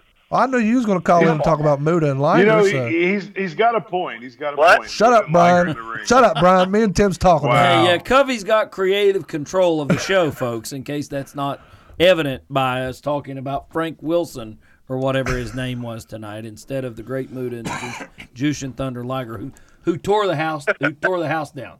I mean, Madison Square Oh, Garden my freaking exploded. When, Oh when my those God! It was up. a, a tear. I, I I shed a tear when I saw Liger. When I saw Muta coming out, I got legit emotional. You you weren't the only one, man. I'm telling you, the whole joint twenty thousand people lost their minds. Uh, Tim, out of all the wrestling you consumed this past past week, bro, what is would that be your pro? My pro Yeah. Um, would, would that be yeah. your pro? and my con is uh, anything that contains nudity this weekend. Oh my God, it was it was ridiculous. It was I Like- s- I, like, seen this one the- thing. why the There was a guy on Why top the heck rope. is a naked? Why the heck is a naked moonsault cool? I don't know. And I seen this one thing where this guy had his pants around his ankles, and he was sitting on the top rope, and the other guy was in a tree of woe type scenario, and his pants were down around. I was like, "What the and they were patty this?" caking, and they were patty caking Ye- their nuts yes. Yeah, what the This is hell? Patty Wrestling. caking butt cheeks. Why? This is where Joey. Ryan takes you, folks. now, Tim Cross and I may disagree about whether or not steroids are a gateway drug, but I'm telling you that Joey Ryan is the gateway drug to butt cheeks patty caking on a tree of woe in a corner in a wrestling match. It oh, doesn't lead anywhere good. Joey Ryan, Joey Ryan is the worst thing that's ever happened to wrestling. He's close. Tim, If that he ain't the worst, he's close. Tim, that is uh, In a- that is the this in a uh, long song run. Brian's all In a on. long run, It's giving Joey Ryan a run for his money, but he's taking he's taking money from people just to touch his dick. He is having people's butt cheeks touching each other and doing naked moonsaults during shows. I'm sorry, but that is the worst crap. I'm I'm really trying not to cuss here. Yeah, you're that is you're the worst crap. brother. Preach, preach, because you are spot on. What troubles me, Tim, are the numbers. Now, granted, they aren't people- great, but it's the numbers of idiots who will pay money to do to watch that garbage. Oh, oh yeah, they just turn around and go, "What? It's wrestling. it's entertainment. It's entertaining me." No, yeah, it's entertaining you because you're an idiot. right, right. and I was very glad to hear the the owners and the promoters and all the people associated with the MLW. They want it. They and the only reason why Cornette is even associated with MLW, his first question to them is, "Are you presenting sport or entertainment?" And they call their wrestlers fighters. They have different weight classes, and they absolutely present MLW as a fight, at wrestling as a sport. And, and I'm not going to talk any kind of inside baseball or anything like that, but I don't think Joey Ryan and his likes have a place in MLW. What kills me the most about Joey Ryan is he's an okay wrestler. Why do you got to do this dumb shit too? he never got Because over he couldn't get he couldn't get over as an could okay not wrestler. get over as a mediocre Makes Right. sense. Makes He sense. That's could what I was not get over as a couldn't get over mediocre without it. wrestler, and Correct. so he's he had to start going to gimmicks like this. That match, But I another- wa- J- J- Derek sent around that match of him and poor Tessa Blanchard, and I can't wait until Tessa Blanchard gets to somewhere decent that appreciates. Hold on a second. What if we do a uh, a, a butt smacking with Tessa Blanchard and uh, Scarlett another? Bordeaux. There you go. What would, would that be okay? No, because first of all, Shut up, it's Tim. tender. You're ruining my fantasy. Hey, it's Well, not a guess what? match. You can you can buy that on the Playboy network. Right, or go back and watch Glow. No, all jokes aside, I'm just cutting up. That's ridiculous. my wrestling has no place for that at all. Uh, yeah, I'm sorry. Like I, I just that that is just absolutely aggravating. But yes, MLW is very good about bringing making the sport the entertaining part and not having. And also, by the way, just so everybody knows, MLW has bookers, Yes. not riders. Yes, MLW. See, there. Brian, that's the difference. And Tim's exactly right. MLW has bookers. They book the matches. They book the the the endings. that you know a lot of the guys call their stuff in the ring. Uh, Yep. Ha- Harry is really happy there. Uh, Pillman Jr. And is al- really happy there. Teddy Hart's really happy there. La Parka Sr. and La Parka Jr. I just got to say this while I got Tim on the phone, too. La Parka Sr. got over this weekend, brother, at MLW. He won their big battle riot. He won his solo match. See, they, they did it like two shows. They did a TV taping that lasted about an hour and a half or two hours, and then they Yeah. went live on beIN Sports. Uh, but man, man, it was entertaining. It was really great. Oh yeah. Well, we have to move It's on, awesome. gentlemen. Before I let you go, though, Tim, tell these guys a little bit about your show this weekend, bro. Oh, this weekend it's a two-day event. It's called the Battle of Cleveland. It is for uh, the uh, first ever RSW Heritage uh, title, and it's a uh, 16-man event. The first round is four ways, and then the uh, the second round after that is one-on-one, and the final is a one-on-one. Uh, the uh, second and finals, the uh, the semifinals and finals will be on Saturday. The uh, the main event of Saturday is Chavo Guerrero versus Teddy Hart, Oh, nice. Yes. and the the main event for Friday night is uh, Jock Samson versus Andrew Palace for the RSW uh, championship. Wow, you're gonna be you gonna you gonna have a lot of stuff also- going on. Yeah, that is fantastic. we Tim, I want to get up and see you soon. Uh, John and I'll road trip up and uh, and Would, see you real soon. would love it. Would love it. We also have uh, the Jim Nasty Boys versus the Hart Foundation on Friday night as well. That should be good. All right, you give you give the Hart Foundation my love. I hung out with those guys after the MLW show on Friday night. I'm telling you, Harry Smith, I have never met a nicer young man in my life. Uh, he, he's the he's the real he is the real deal. I'm, Oh yeah. Oh yeah. All right, Tim, we're gonna hop off, brother. Appreciate you calling in, bro. ramble All right, on, guys. Tim. Have a good day. Ramble Hey. Ramble. All right, guys, let's move. Uh, We it's eight twenty. We haven't done our top. uh, no, let's see if there's anything else I really got to touch on here. Uh, it's rumored that Pete Dunne may be coming to Raw or SmackDown soon. Uh, here's your little EC3 news, Brian. Uh, he's possibly getting a manager before SmackDown Live show.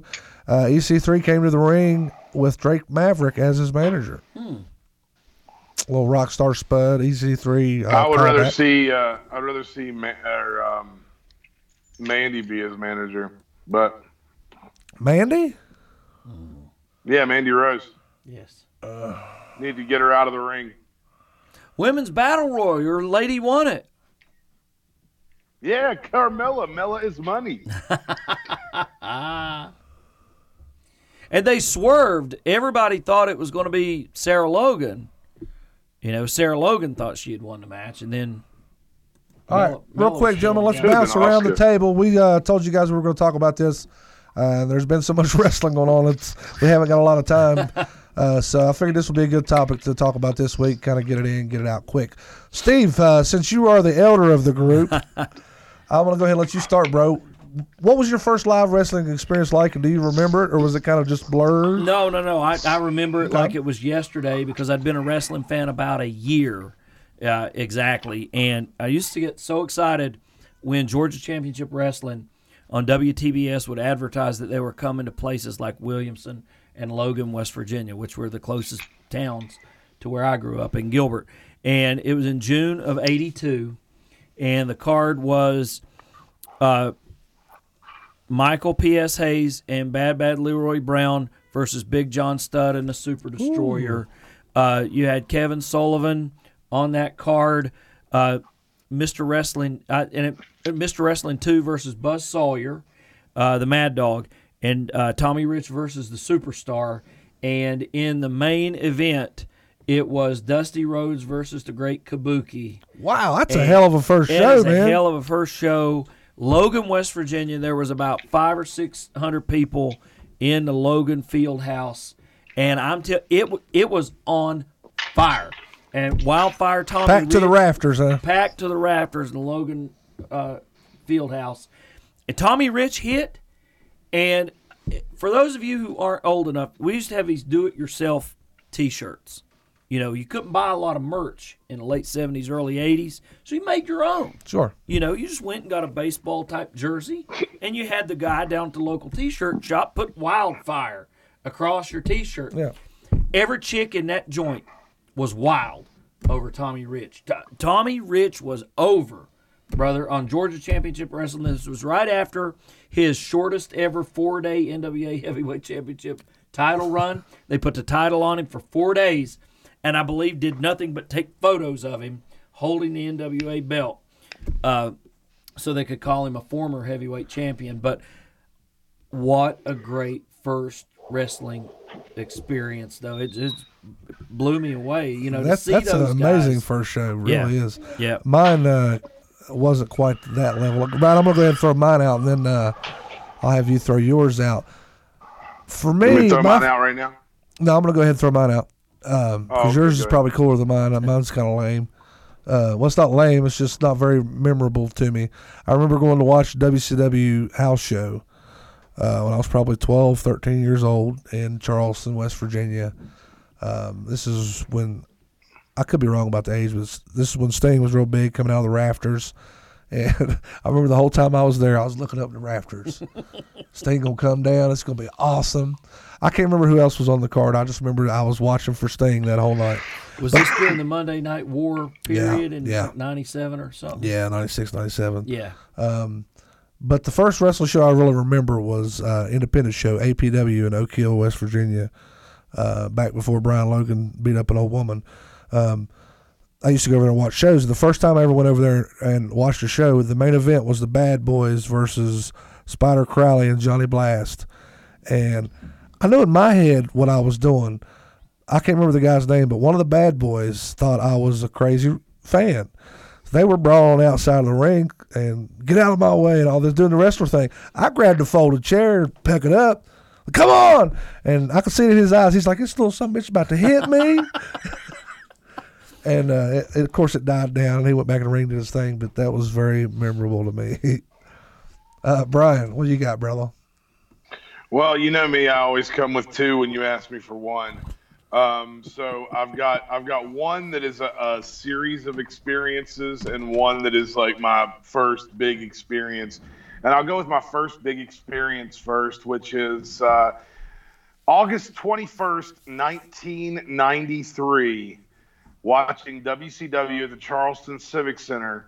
I'm with my little brother and we go out to the Charleston Civic Center. The ma- the matches are great. We get to see Nikita Koloff versus Big Van Vader. We get to see Ravishing Rick Rude versus Kensuke Sasaki for the United States title.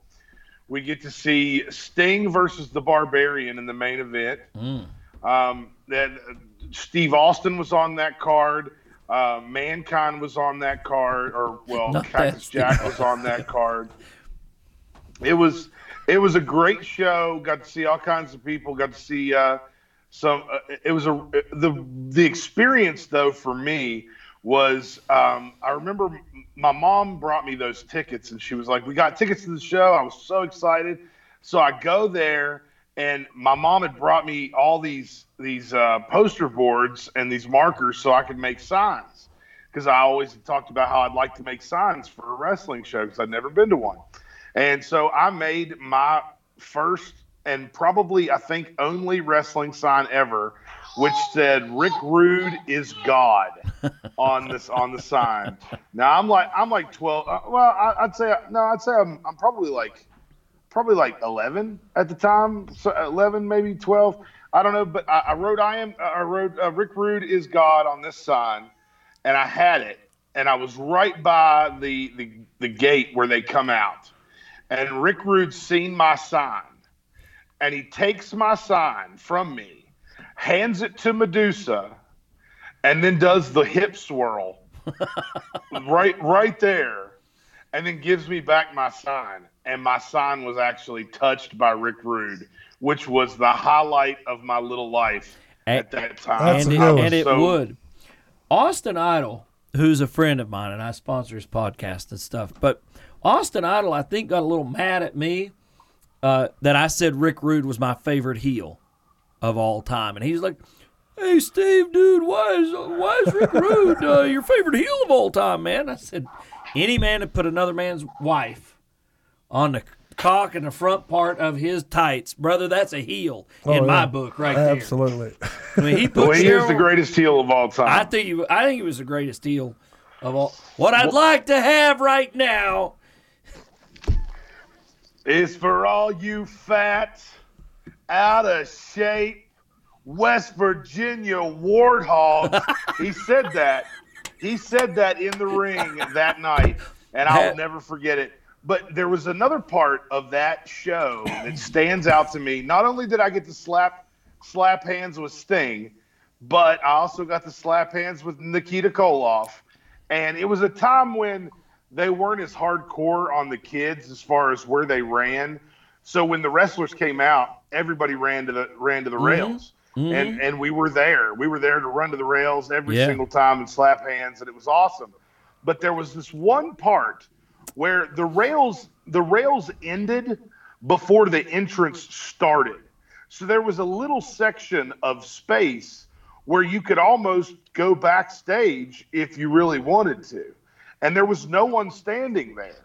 And I could clearly see that two, well, one of my favorite wrestlers and another man that I was kind of afraid of were standing there talking to each other. And I was like, I was looking at my little brother and I'm like, Robbie, look, they're stunning Steve Austin and Cactus Jack. so I walk over there. Now I'm a I guess I'm pretty ballsy at this point, and I walk over there to introduce myself to stunning Steve Austin and tell him how he's one of my favorite wrestlers. And we go over there, me and my little brother, because I made my little brother come with me, even though he was terrified of Cactus Jack. and they actually talked to us. Now, now at the time, they're both heels, so they really should have been rude to us and sent us mm-hmm. on our way, but they weren't. They were super nice to us, and my little brother told Cactus Jack that he wanted to arm wrestle him. so, so Cactus Jack arm wrestles my little brother right there, and lets my little brother beat him. Wow. And then That's Steve awesome. Austin, and then Steve Austin arm wrestles my little brother and lets my little brother beat him. And this is when And you then come in from behind with a steel chair, right? right. Funny story. And then from, I am jealous. I'm jealous. So I'm like, I want to arm wrestle you, Steve Austin. So he arm wrestles me What? and beats me. and beats me. And beats me in front of my little brother after my little brother had just beat him. That's that's There was a funny story. I I likewise went back to close to where the wrestlers were because in the, in the girls' locker room uh, was the heels, and in the boys' locker room were the faces. And I went back there, and I don't know why the angle or why you could see it or whatever. Michael Hayes was on the potty. Dude, dude, dude. Somebody opens the door. We're all a bunch of kids standing there looking. He's like, "Close the damn door!" Out there, it's Michael Hayes. He's got his wrestling robe like around him, Oh wow. but he's on. You could clearly see that he was on the pot. So I've seen a free bird poop, Brian. Wow. You know what? I, and, and then John's going to hate me because I'm going to have to throw in a third one here. This guy. There was a time. There was a time when I went to Fayetteville to see Nikita Koloff, or no, not Nikita Koloff, Ivan Koloff versus Nikolai Volkov in a Russian chain match, and the Honky Tonk Man was there, and we had backstage passes because my mom worked in Fayetteville and was able to get these backstage passes, so we got to go backstage and meet the Honky Tonk Man. Well, the honky tonk man, he's talking to all of us, and he's like, Well, you guys want to meet Nikolai Volkov? And we're like, Yeah. And he's like, He's right in here. And he opens the door to, to this room where Nikolai Volkov is, and there he stands butt naked in the shower. Brian told and he that starts story when screaming. Volkov died last year. Yeah, he starts I love that screaming. story, man. Yeah, and we- we shut the door, but yeah, we seen Nikolai Volkov butt naked. All right, I want one more story before we uh, And I get ready to shut her down. But I'm not telling. I'm just going to have you tell the the Ramblers your uh, your Dusty Rhodes uh, cell phone story. Yeah, a few years ago in 2009, in, in August of 09, Greg Price has put on these really great uh, wrestling fan fests, Mid Atlantic Fan Fests in Charlotte in August. And there's another company kind of taking that over now. But anyway, this was my second or third trip to Charlotte to see fans. And one is where I met Cornette, and we talked about studying the case in law school. And in this one, uh, Dusty's there, and he's the guest of like I think High Spots or somebody had him down there, and he's selling voicemail messages for 50 bucks. He'll record your voicemail for you on your phone for $50. So I go up, hi Dream, nice to meet you. you uh, my hero, I love you, greatest talker ever. He's like, yep, and I give him 50 bucks and he takes my phone and he does the whole pork and beans and king and queens and celebrity night valleys and eat pork beans. And So he does that whole spiel and a bunch of his greatest lines, and I'm standing there and I'm like, "Tell him who you are." He goes, "Hey, hey." They know who the f- I am. He says the F word right there. So my voicemail message ended with, "Yeah, they know who the F I am." I, I never did get his name on there, so you got the whole spiel of all of Dusty's greatest lines, ending with "They know who the f I am." Guys, I met a hero this weekend, and for those of you who are too young, this these are affectionately referred to as the Apter. Speaking of, there's Freebird, Michael Hayes, with a bottle of Jack Daniels, uh, along with Kerry Von Erich, who I believe is the greatest natural athlete that's ever stepped in a in a wrestling ring. I, I honestly believe that. And it's a Pro Wrestling Illustrated with Mil Mascaras. Uh, and you could write to him and tell him how you didn't want him to retire. And that, Wow. that would move a, an 11 year old kid. Sure. to write a letter to Mil Mascaras. Bill Apter is a legend in the wrestling business. And if you were a fan in the 80s, uh, The Wrestler, Inside Wrestling, and Pro Wrestling Illustrated were your magazines. This is where you got all of the information. And usually, if a guy or a tag team was moving from one territory to the other, This was your dirt sheets before the internet. but they're not. There's no dirt. Well, I mean, there's no inside baseball. storyline stuff It's on. Yeah. storyline stuff. Exactly. If somebody wanted, and they had a uh, a top ten. Uh, speaking of superstar Billy Graham, right in that one, and it would give you little bios like they would ask uh, close up, favorite maneuver, greatest match, most hated opponent, toughest opponent, um, and stuff like that. I, I mean. Um, it was just fantastic. So I got to meet and spend a little bit of time with Bill Apter. No kidding. This weekend, who was the editor in chief of these wrestling magazines, and I, I, I bought him a shirt. He shows up at the WrestleCon table at the at the merch. I thought you were table. going to tell me you give him the Royal Ramble shirt off your back. I Well, did not give him. I did. I saved that to Mania Day. I got you. But uh, he didn't have money on him. Hey, I, I don't have my wallet on me. You guys are almost out of the Subway shirts. I want one. And he kind of turns and I was like, give Bill Apter whatever he wants. And I got to buy Bill Apter Wow. a uh, WrestleCon T-shirt. And he's like, "Look, let me come up, let me autograph your book, and let's hang out for a few minutes." And uh, that was one of uh, highlights of a, a highlight filled weekend for me. I got to have a beer with Dan the Beast Severn. I got to hang with the Tonga Kid and Rikishi and Marlena.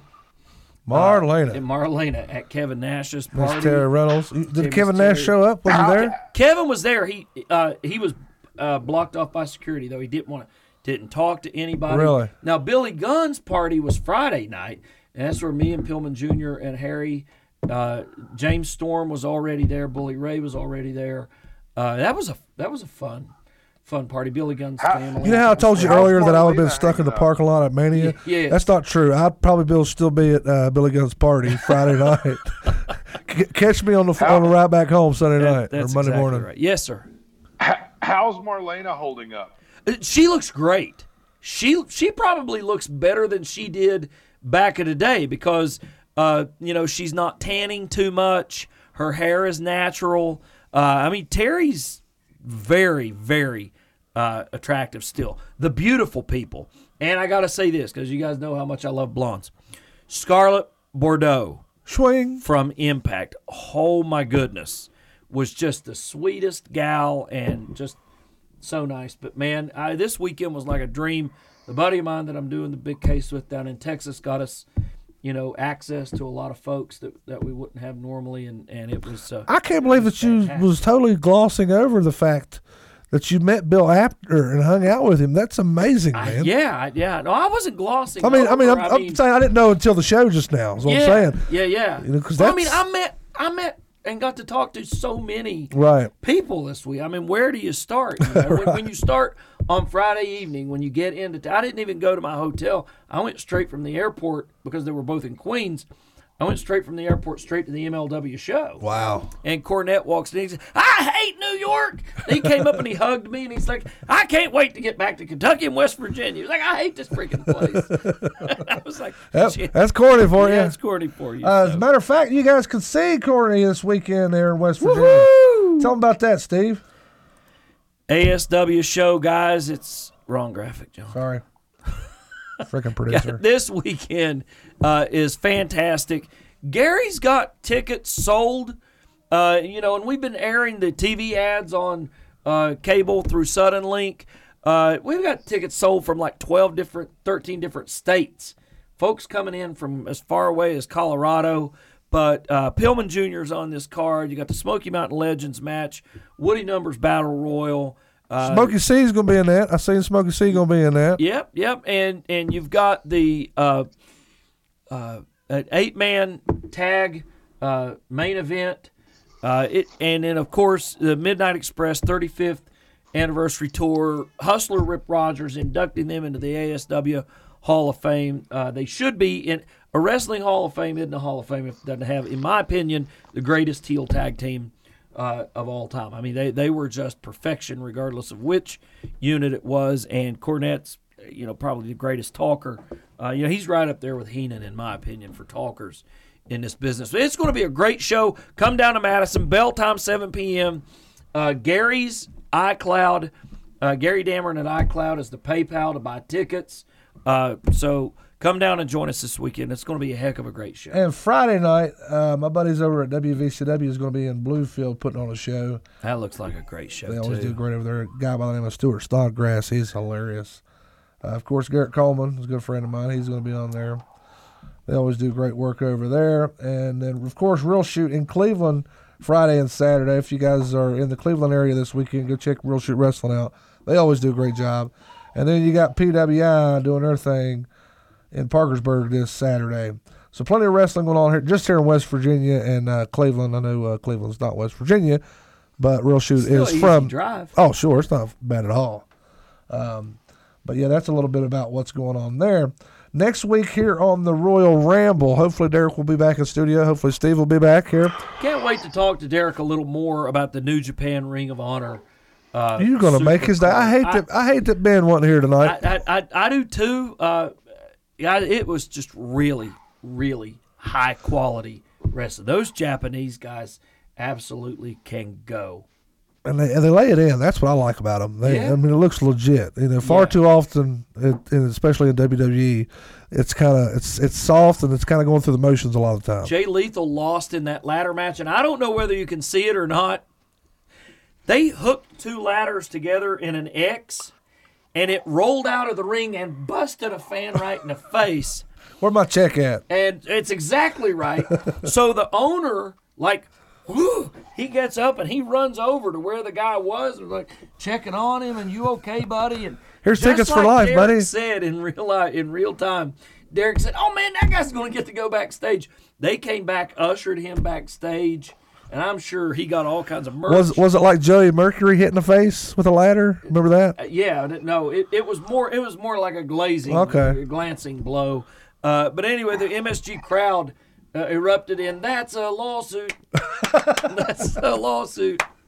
Brian, next week's I topic. hated I Jay think Lethal lost the title. Though. next week's I really topic, did. Brian, I believe that you're going to have a lot of fun with. I'm anxious to find out your pick. And before I even put this graphic up on the screen, no, you cannot pick the faction. Next week, what was the best triple threat match of all time? Hmm. Um, faction. Triple threat, ECW, man. Come on now. Are we talking the faction triple threat no. or three wrestlers in a match. in a match? Yeah, that's what we're talking about. Three wrestlers in a match. Yes, three, triple threat match or triangle match, however you want to call it. All right. Well, I mean, Three you ways. I already see know how mine. that could be interpreted as the triple threat Well, look, look versus some other. what I said, yeah, but look what it says. It says, what was the best triple threat match? I'm just giving you the bit. I know you are. you trying to make me talk so I sound dumber than what I already You said. know, actually, uh, you know, you you just said the topic, and then I thought I had my pick, and then another one entered my brain, Exactly. and then another one entered my brain. So I'm probably gonna have four. I'm gonna cut him just off next week, Steve. I'm gonna cut his ass off next week. I think there's only one. You cut me off this week. I had a great Smoky Mountain Wrestling story to tell, but forget it. Tell it next week after we have the proclamations presented to We'll Tracy run Smothers. Brian Logan, and uh, fabulous one, Bobby Yes. Fulton. I'll tell you what I'm excited about in two weeks. Not next week, but in two weeks. Easter. It's actually my birthday, Steve. It's Easter week, but it's my birthday, April 24th. Uh, for my birthday, I want to have the Cuban Assassin Richie Acevedo versus Derek Jones for the Royal Ramble Championship to see who is the smartest wrestling fan out there. Uh, notice that I'm not in this uh, matchup because I'll let you guys figure out why. Uh, but that is going to happen in two weeks. Next week is Nepotism and cronyism. I don't know what the hell that means, but sure. Uh, let's see. Kenny Dunn says, "Hey, hey, John Covey Cole, how do I get to be an in-house guest on the show? Message me, bro. We'll talk about it. Uh, if you can uh, pass all the criteria and uh, bring me some steroids for my butt, Bring back we'll- Rich quick. bring back Rich quick. I know I put him. In, Rich told you, I put him in the intro, Sean. I don't know where he's at. Sean, I love you. Rich said if you didn't put him in the intro, He's he'd in. leaving. He's in. It's a day late and a dollar short. The large print giveth. And the small print taketh away. Brian, you got any final thoughts before we get out of here, bro? Uh, I do not. I'm uh, I'm about to go and watch Torrie Wilson's speech since I fast forwarded through it, Ow. and Tim Cross liked it so don't much. I think I'll don't go d- check don't it go out. watch that just because of me. I feel like I've put it up on a pedestal where you're going to go watch it and you're not going to be pleased and you're going to give me a hard time about it. The most poignant comment of the evening, I believe, is Brian's point about WrestleMania. And that is the expectations were low because the buildup wasn't great. They delivered. So they could deliver. I, and I just believe a lot of times the buildup's so great that you get felt let down just a little bit. And Brian said, well, they pulled it out of their butt at the last minute. They may have. But, uh, man, man, it was good. It was a great, great weekend of wrestling. That that wrestling fandom I was talking about earlier. Uh, whenever Braun Strowman come out on SmackDown uh, to get with Joe and Joe got him in the Coquina Clutch, I was like, put him to sleep, put him to sleep. That'd be amazing. Just put him to sleep. And then of course they did the baby face thing and all this and that. But Yeah. it was almost cool. It didn't hurt Joe any, though. Tim Cross says you don't like buzzards, uh, Brian, so you won't like her either. Torrie Wilson. Yeah, well, I, I didn't, but I, I have to I have to totally disagree with Tim Cross on the fact that she looked worse than the Buzzard. I mean, she may not look like she used to look, but she's still hotter than uh, than to be with Billy Kidman. Yeah, she went from David Flair to Billy Kidman. Woo! There was was Torrie with David Flair? I thought that was Stacy Keibler.